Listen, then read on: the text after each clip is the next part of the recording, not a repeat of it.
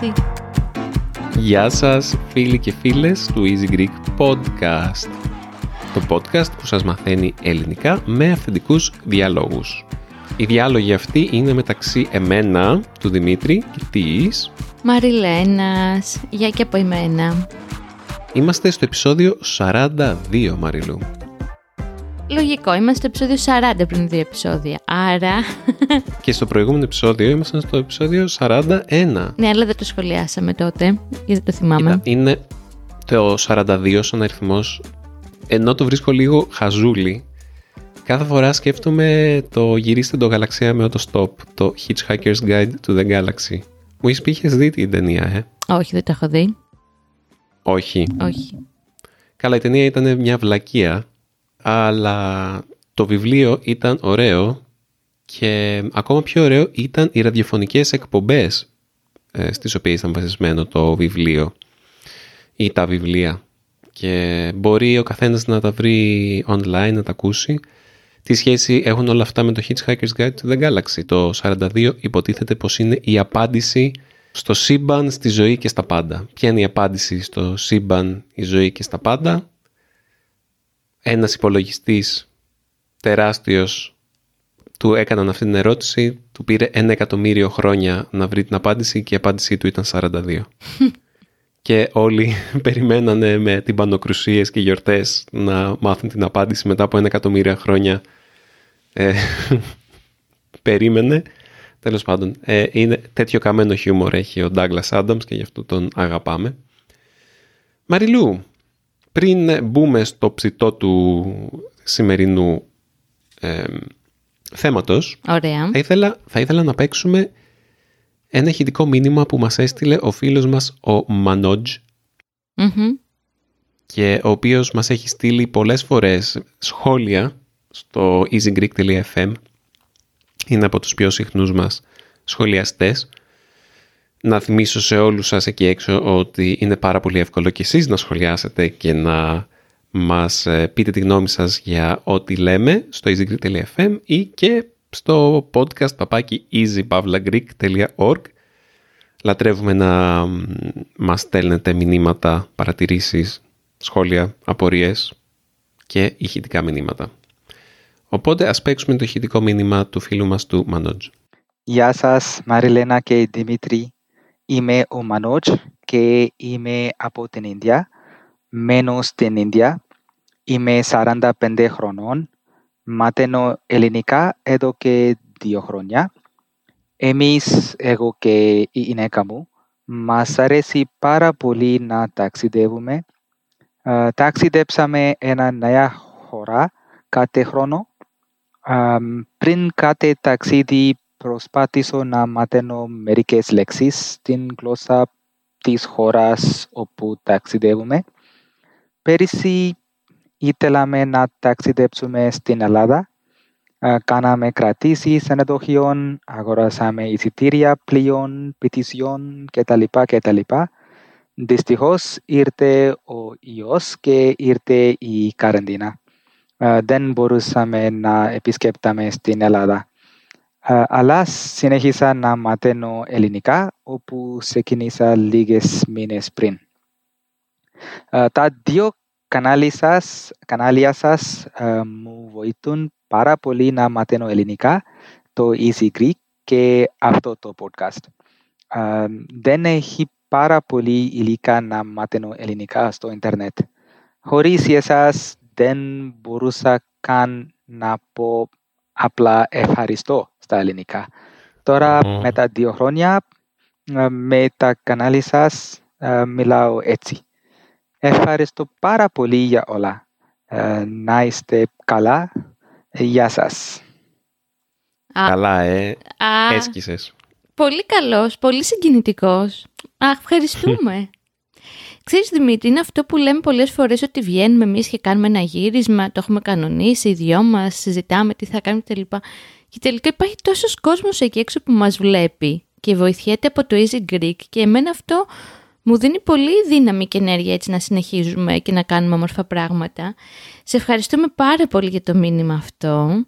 Σήμερα μάλιστα θα πάμε να φάμε Ινδικό φαγητό. Μας αρέσει πάρα πολύ με το Δημήτρη να πηγαίνουμε σε Ινδικά εστιατόρια στην Αθήνα.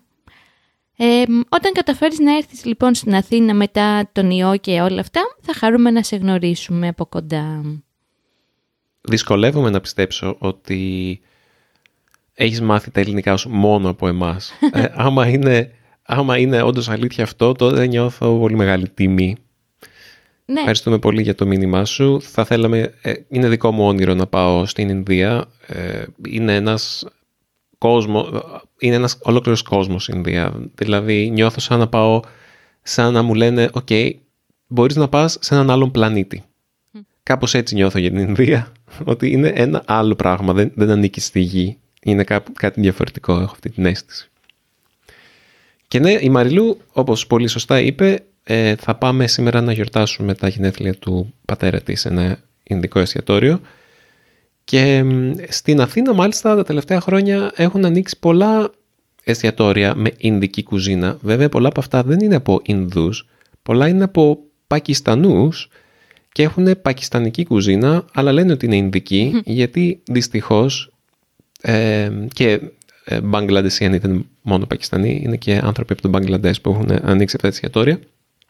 Γιατί ακόμα οι Πακιστανοί, το πακιστανικό στοιχείο της Ελλάδας δεν έχει ενταχθεί πάρα πολύ καλά ε, όπως έχει συμβεί με άλλες ε, μειονότητες στη χώρα. Οπότε ακόμα υπάρχει ένα στίγμα το οποίο συσχετίζεται με τους ε, Πακιστανούς και ε, επειδή συνήθως κάνουν δουλειές όπως αγροτικές δουλειές ή τώρα πολύ συχνά βλέπουμε και ντελιβεράδες Πακιστανούς ή να δουλεύουν σε λαϊκές ή να σου πλένουν τα παρμπρίζ ε, στα φανάρια.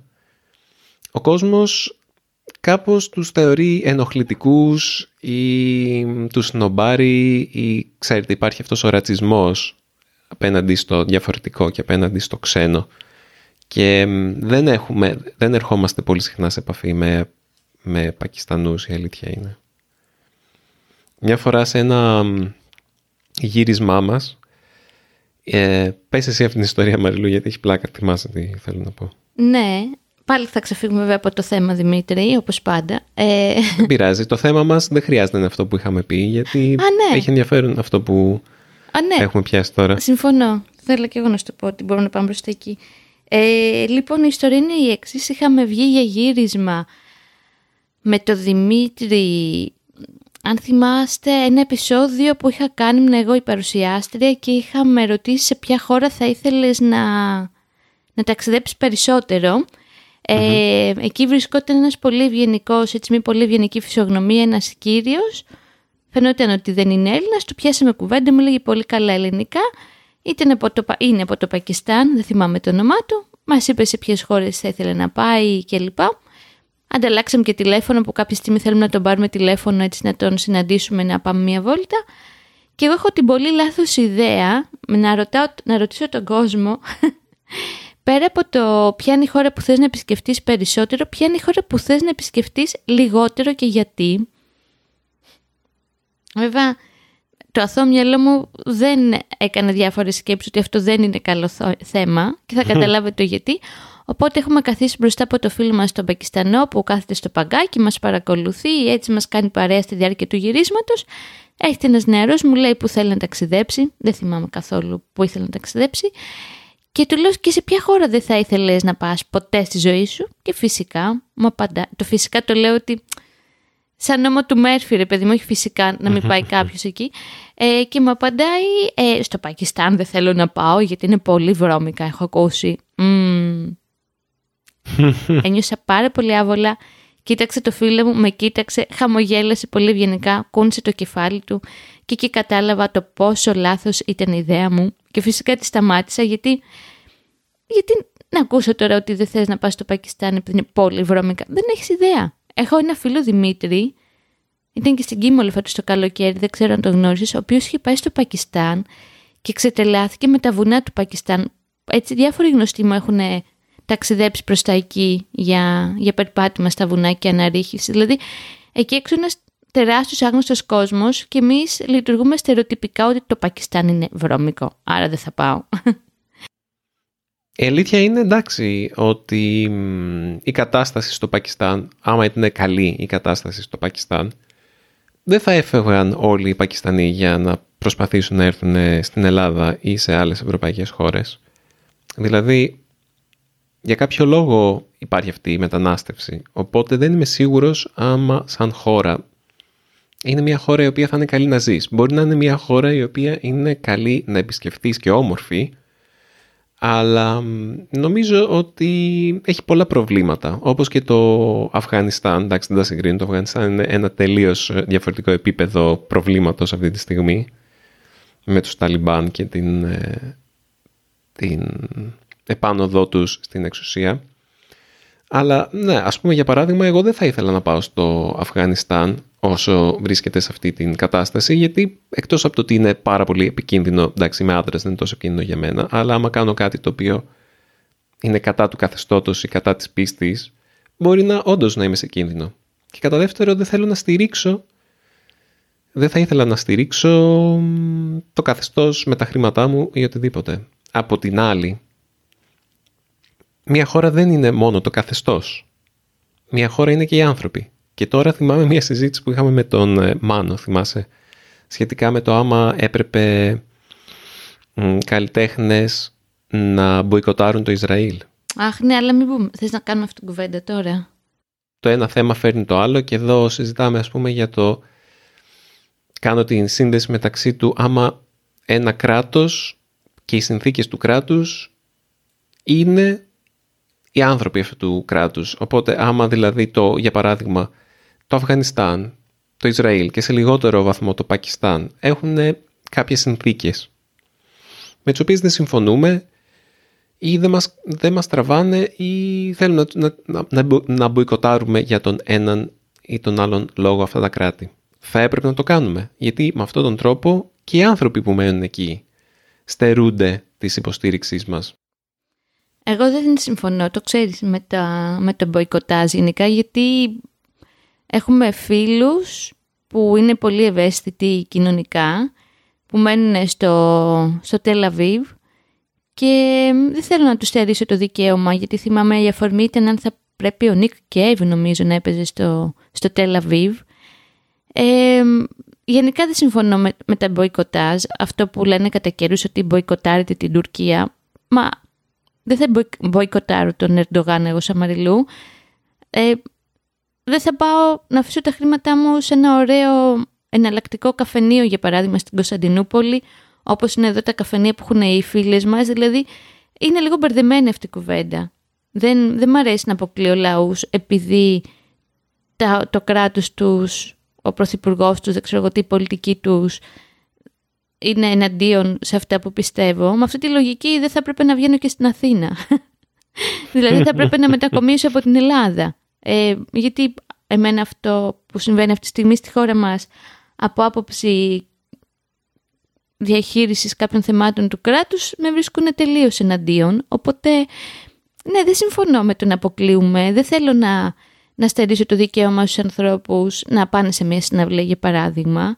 Υπάρχουν άλλοι τρόποι να πιέσουμε και αυτοί οι φίλοι που, που λένε μποϊκοτάζ, δεν ξέρω εγώ τι, πιο πρακτικό και πιο ωραίο θα ήταν να μαζέψουν πέντε σακούλες τρόφιμα και να τα πάνε στους ανθρώπους που υποφέρουν από τις πολιτικές του Ισραήλ και του κάθε Ισραήλ τέλος πάντων και έχουν βρεθεί στην Ελλάδα και ξέρουμε μπορούμε να τους βρούμε αφού υπάρχουν για παράδειγμα πολλά κάμπου προσφύγων ναι, δηλαδή το είναι λίγο θεωρητικό και λίγο φιλοσοφικό και λίγο δυτικό στο μυαλό μου. Ε, προτιμώ να κάνουμε κάποια πράγματα έτσι πιο ουσιαστικά και πρακτικά. Δεν ξέρω εσύ τι πιστεύεις. Τώρα που είπες ε, για το κάμπ προσφύγων, ήθελα να μοιραστώ μια ιστορία που δεν ξέρω, μπορεί να την έχουμε ξαναμοιραστεί στο podcast. Θυμάσαι αν την έχουμε ξαναμοιραστεί. Δεν ξέρω ποια ιστορία θα πεις.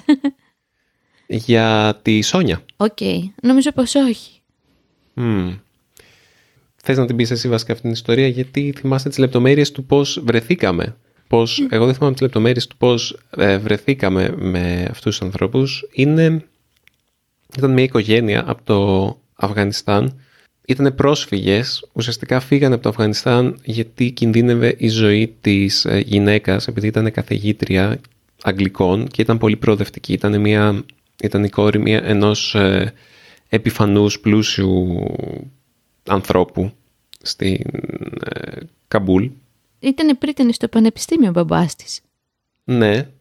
Και πρέσβευε, τον, πρέσβευε κάτι το προοδευτικό, το οποίο δεν άρεσε στους... Δεν ξέρω αν ήταν οι Ταλιμπάν ή κάποιοι άλλοι οι οποίοι θέλανε να τρομοκρατήσουν τους κατοίκους ή όποιον, δεν, όποιον δρούσε διαφορετικά από ό,τι ήθελαν εκείνοι, αλλά μας είχε πει ότι στο σχολείο που δούλευε και δίδασκε αγγλικά, της ε, είχαν στείλει μια γουρουνοκεφαλή. Το θυμάσαι αυτό; Ναι. Και μας έλεγε ότι στην γειτονιά της έπαιζαν πάρα πολλές απαγωγές. Παιδιών. Ναι, απαγωγές, απαγωγές παιδιών και για να προστατέψει την οικογένειά της, αλλά και την ίδια. Δηλαδή αυτό η γουρουνοκεφαλή ήταν μάλλον προειδοποίηση, έτσι όπως καταλαβαίνω. Φύγανε από το Αφγανιστάν και ήρθαν εδώ. Περάσανε πολύ μεγάλες κακουχίες. Ε, μας είχε πει ότι για κάποιες εβδομάδες ζούσαν σε ένα δάσος και τρώγανε χορτάρι, το θυμάσαι αυτό; Ναι. Και η, η βάρκα στην οποία, στην οποία μπήκανε για να έρθουν στην Ελλάδα είχε, έμπαζε νερά. Πω πω, εντάξει, με τα παιδιά σου, να είσαι με τα παιδιά σου και να, να περνάς αυτό το πράγμα. Είναι... Μα, μας έδινε το βιντεάκι στο κινητό μέσα από τη βάρκα. Ε, ήταν σοκαριστικό. Και τέλος πάντων είχα, είναι ένα ε, κάμπ προσφύγων στην Κόρινθο και θέλαμε να πάμε κάποια πράγματα. Η Μαριλένα έχει κάποιες επαφές και θέλαμε να πάμε κάποια πράγματα στην, ε, μέσα στο κάμπ.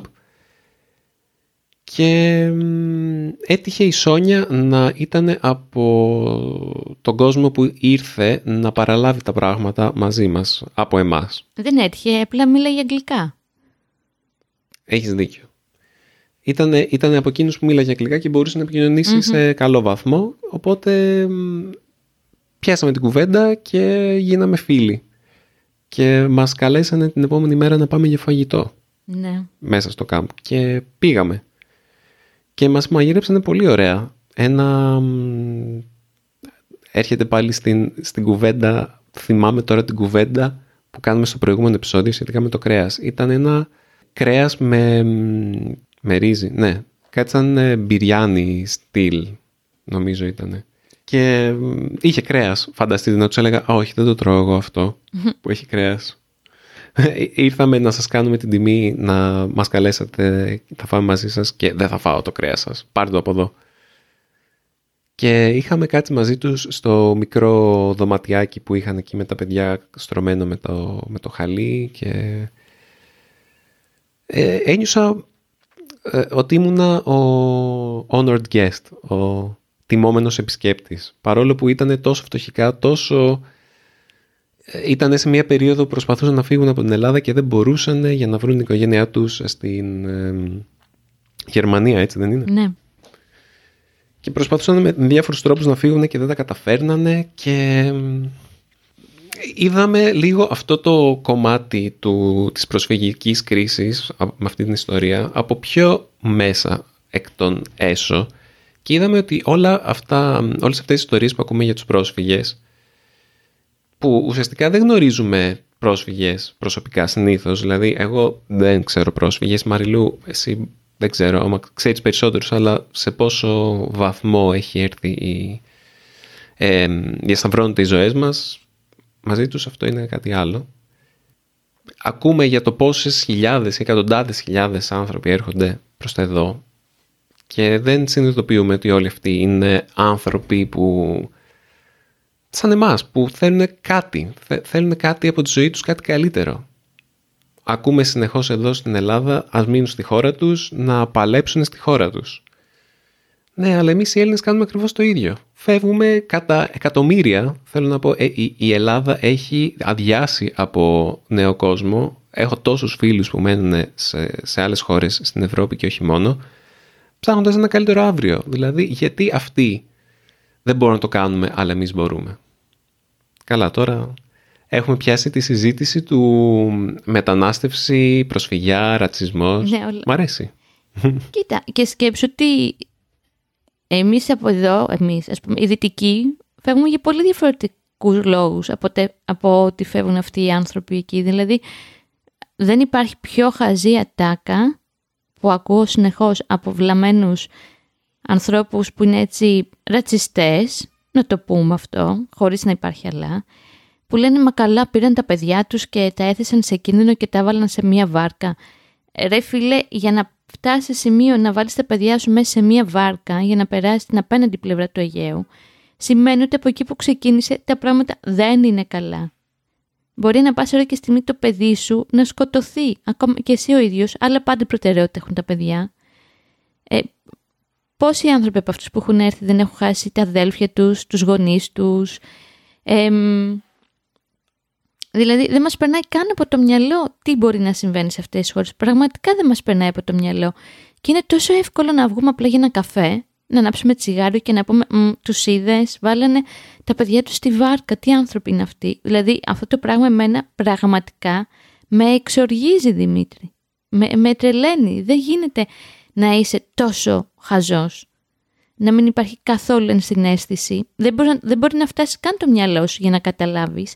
Αλλά ρε παιδί μου, σιωπή. Μην πεις τίποτα καλύτερα.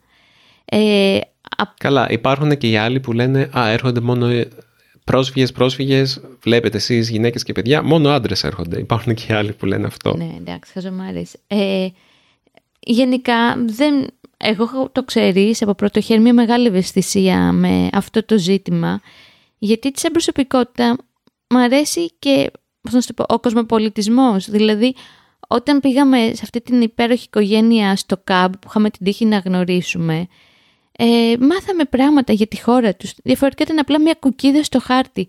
Φάγαμε τα φαγητά τους. Μάθαμε ότι στο Αφγανιστάν έχουν την παράδοση να φτιάχνουν πολύ ωραία κέικ. Και όταν ε, βρισκόμαστε με αυτή την κοπέλα, γιατί βρεθήκαμε αρκετές φορές μετά, κάθε φορά μας είχε φτιάξει από ένα ταψί κέικ και μας έφερνε. Ακούσαμε μουσική από τη χώρα τους. Μας μιλήσαν για τη μουσική αυτή που ακούγαμε.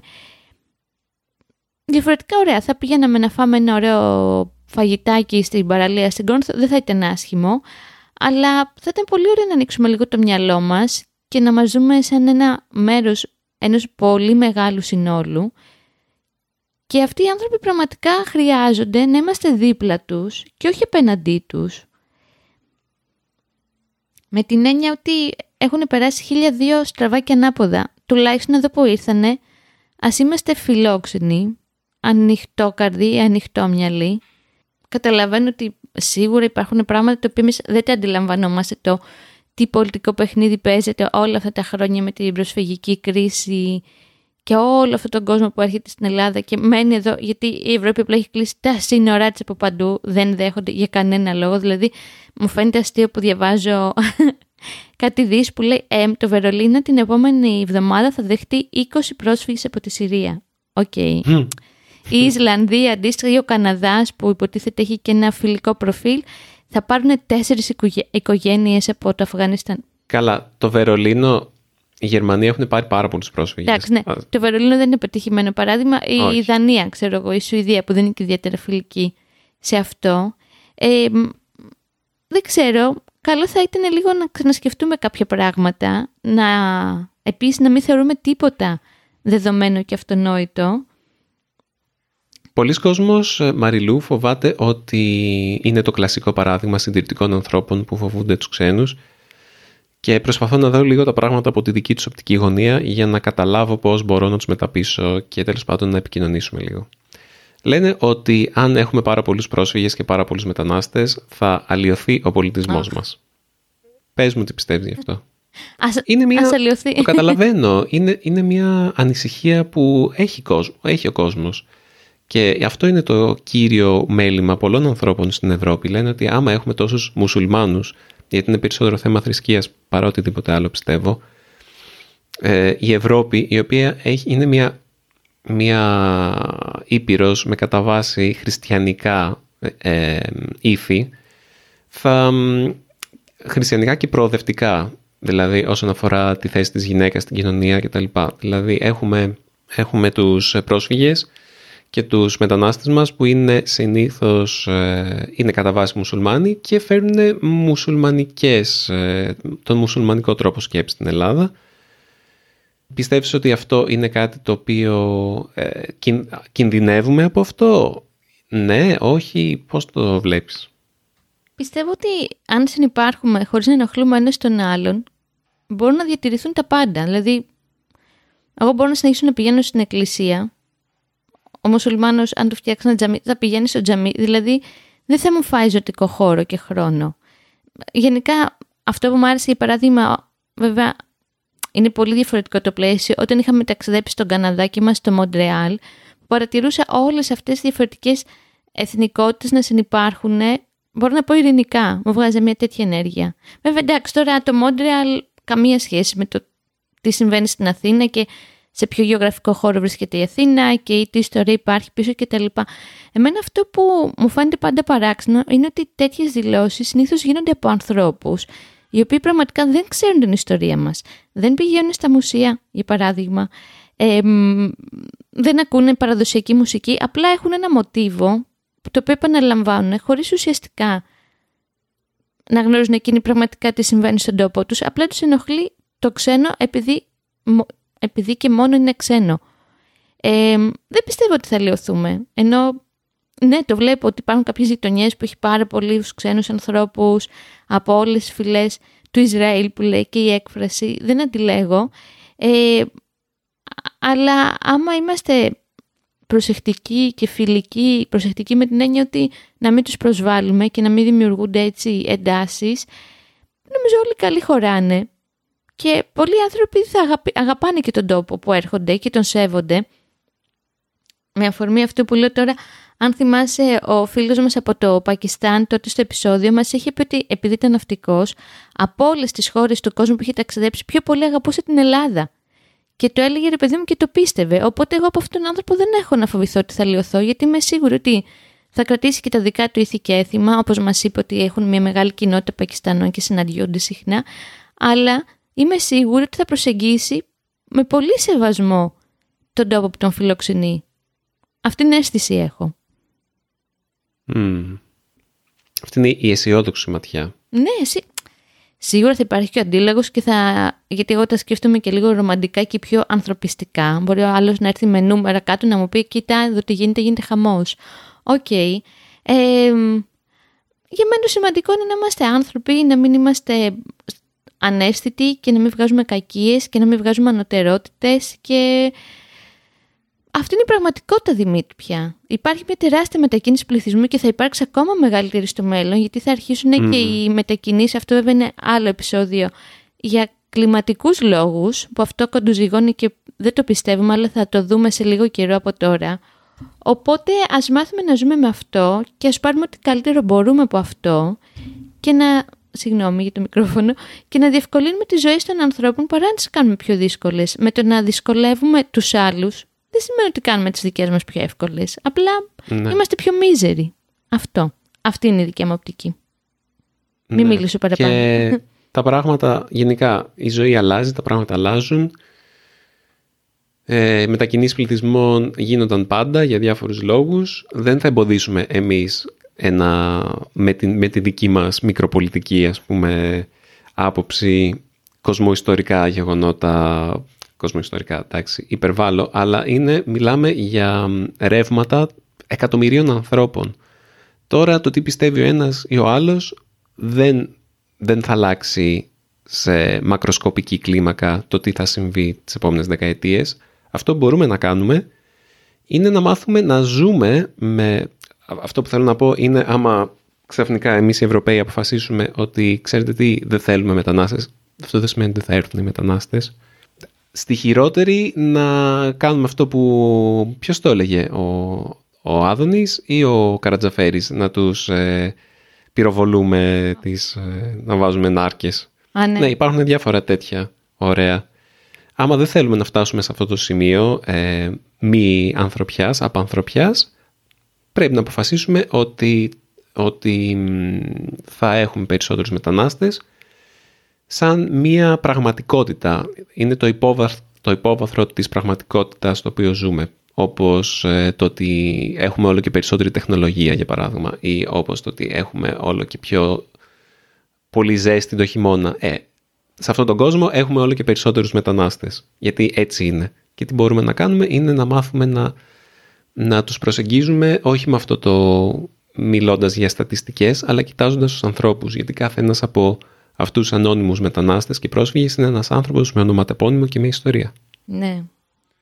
Και θες να την ακούσει αυτήν την ιστορία γιατί είναι κάτι τελείως ξένο από εσένα και καλό είναι να ξέρεις το τι γίνεται εκεί έξω, να μην είσαι στον κόσμο σου, ότι α, θα έρθουν να μας πάρουν τις δουλειές. Ε, OK. Okay. Ενδεχομένως να θα πάρουν δουλειές, αλλά πολύ πιθανόν δουλειές που εσύ δεν θα κάνεις ποτέ. Έτσι και αλλιώς. Mm. Το διάβασα για αυτό που σου είπα τώρα, το διάβασα για ένα Πακιστανό 17 χρονών που πέθανε στην Καλλιθέα, ναι, το ναι. διάβασες αυτό. Που ήταν, χωρίς όνομα επώνυμο αυτό που σου έλεγα, εμπνεύστηκα από αυτή την ιστορία που ήταν ντελιβεράς και την πρώτη πρώτη φορά που βγήκε να παραδώσει φαγητό, δεν ξέρω αν ήταν την πρώτη φορά ή την πρώτη μέρα στη δουλειά, ένας ταξιτζής παραβίασε ένα στόπ και τον χτύπησε και τον σκότωσε. Και για μέρες αυτός ο Πακιστανός, ο νεαρός Πακιστανός δεν είχε όνομα, ήταν απλά ο 17χρονος Πακιστανός. Ναι.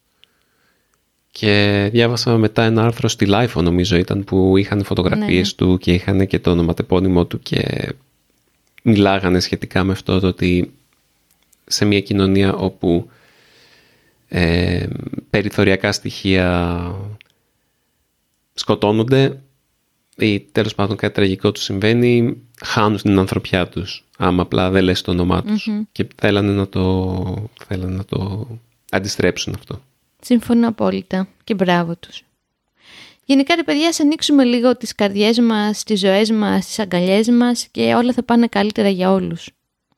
Αν μπορέσουμε να το, να το φτάσουμε σε ένα επίπεδο. Αυτό έχω εγώ να καταθέσω. Μ' αρέσει. Η πρόταση της εβδομάδας από μένα είναι ε, για τους Έλληνες αυτή τη φορά που μας ακούνε. Δεν ξέρω πόσοι είστε. Αφήστε μας κανένα σχόλιο και πείτε μας. Η πρόταση της εβδομάδας για μένα είναι να πάτε σε πακιστανικά εστιατόρια, παιδιά. Σαν ένα πρώτο βήμα για να ανακαλύψετε αυτή την κουλτούρα και να μάθετε πάντα, σκέφτομαι, ένα συγκεκριμένο πακιστανικό εστιατόριο που πάμε με τη Μαριλένα στην Καλυθέα πάλι, ε, που λέγεται Taj Mahal και είναι ο, ο κύριος που μας φερνει τα, τα φαγητά, είναι πάρα πολύ συμπαθητικός και μας θυμάται πάντα και μιλάει αρκετά καλά ελληνικά και τον συμπαθώ πολύ. Και έχουν και πολύ ωραίο φαγητό, δηλαδή το πακιστανικό φαγητό είναι σαν το Ινδικό, μόνο που οι μεν δεν έχουν χοιρινό και οι δε δεν έχουν μοσχάρι. Ναι. Α, ναι, έχεις δίκιο. Λοιπόν, εγώ δεν έχω πρώτες εβδομάδας, θα κλείσω όμως με μια μικρή γρήγορη ιστορία. Ε, σε σχέση με αυτό το πακιστανικό εστιατόριο είχαν καλέσει οι γονείς μου τους φίλους τους να έρθουν για φαγητό, οι οποίοι τρώνε πάντα πατάτες τηγανιτές, μπριζόλες, μακαρόνια με κύμα, ελληνικό φαγητό, τέλος εντάξει, δεν είναι και πολύ ανοιχτό μυαλί με τους ξένους και τα λοιπά, γιατί α, θα είναι βρωμικό το φαγητό τους και τα λοιπά και τα λοιπά. Είχαν έρθει λοιπόν ένα βράδυ εδώ γύρω στα 8 άτομα νομίζω και λέμε θα παραγγείλουμε πακιστανικό. Τους είδες στην αρχή λίγο μαζεύτηκαν ότι τι θα φάμε. και παιδιά, εντάξει, βέβαια έκανα το λάθος και το παρήγγειλα πολύ καυτερό, οπότε γελάσαμε πολύ εκείνη τη μέρα με το πόσο καυτερό φαγητό. Επει, επειδή αυτοί μας έχουν συνηθίσει που παραγγέλνουμε, τα παραγγέλνουμε καυτερά, εγώ τους λέω καυτερό πώς το κάνετε εσύ; Ναι, ναι. Μ' αρέσει. Οπότε την πατήσαμε και φέρνουν πολύ καυτερά φαγητά. Ναι, δεν τους είπες μην το κάνετε καυτερό και το φέρανε νομίζοντας ότι είναι για μας. Αλλά αυτό που θέλω να πω είναι ότι περάσαν πολύ ωραία και ενθουσιαστήκαν γιατί φάγανε κάτι καινούριο και ακόμα και τώρα το θυμούνται και, και το συζητάνε και σήμερα που είναι τα γενέθλια του μπαμπά δεν το ξέρει γιατί θέλαμε να του κάνουμε έκπληξη που αγαπάει το Ινδικό φαγητό. Δεν είχε φάει Ινδικό φαγητό μέχρι τα 67 του χρόνια. Οπότε ένας τρόπος να βοηθήσετε λίγο τους ανθρώπους να ξεκολλήσουν και να δουν τα πράγματα λίγο διαφορετικά σε σχέση με το κάτι διαφορετικό από αυτό που έχουν συνηθίσει είναι να τους, αρχίσετε να τους πηγαίνετε τους μεγάλους ανθρώπους σε Ινδικά και Πακιστανικά και Αφρικάνικα εστιατόρια. Δεν είναι τυχαίο που κι εμείς ε, ήρθαμε σε επαφή με τη Σόνια και την οικογένειά της τόσο καλά μέσα από το φαγητό. Ισχύει. Δηλαδή το φαγητό νομίζω ότι είναι ο πρώτος σταθμός, το πρώτο βήμα για να, γεφυρώ, να γεφυρώσεις το χάσμα που δημιουργείται όταν έχεις ε, μετανάστες ε, στη χώρα σου. Νομίζω και οι Έλληνες που πήγαν στο εξωτερικό τι κάνανε ελληνικά εστιατόρια. Oh, έχεις δίκιο. Τώρα δεν ξέρω πόσο, κάνουν, πόσο ελληνικά εστιατόρια κάνουν τώρα οι επιστήμονες που βγαίνουν έξω, αλλά δεν θα μου κάνει εντύπωση άμα οι επιστήμονες μας που βγαίνουν έξω γίνονται σεφ και σερβιτόροι σε ελληνικά εστιατόρια ακόμα και σήμερα. Δεν ξέρω, δεν έχω εικόνα. Λοιπόν, να Ε, χαιρετήσουμε. άμα μας ακούτε απ' έξω μπορείτε να μας το εξακριβώσετε ή όχι. Το ένα δεν αποκλείει Παιδιά. το άλλο. Κάποιοι θα γίνουν, είναι επιστήμονες, κάποιοι άλλοι σεφ, κάποιοι άλλοι γκέ- ε, video games, όπως οι φίλοι σου. Τα πάντα χωράνε. Λοιπόν, Δημήτρη, μιλήσαμε πολύ και σήμερα. Εγώ θα πω ένα αντίο και καλή συνέχεια και να είστε όλοι καλά. Γεια σας και από μένα. Και αυτό το, να ξέρετε ότι αυτό το επεισόδιο ήταν τελείως αυτοσχεδιαστικό. το θέμα μας βγήκε καθώς μιλάγαμε. Οπότε πείτε μας άμα σας άρεσε. Ναι, ήταν Να ξέρουμε. εξαιτίας του φίλου μας από την Ινδία και πολύ τον ευχαριστούμε γι' αυτό. Ναι. Γεια και χαρά. Γεια σας.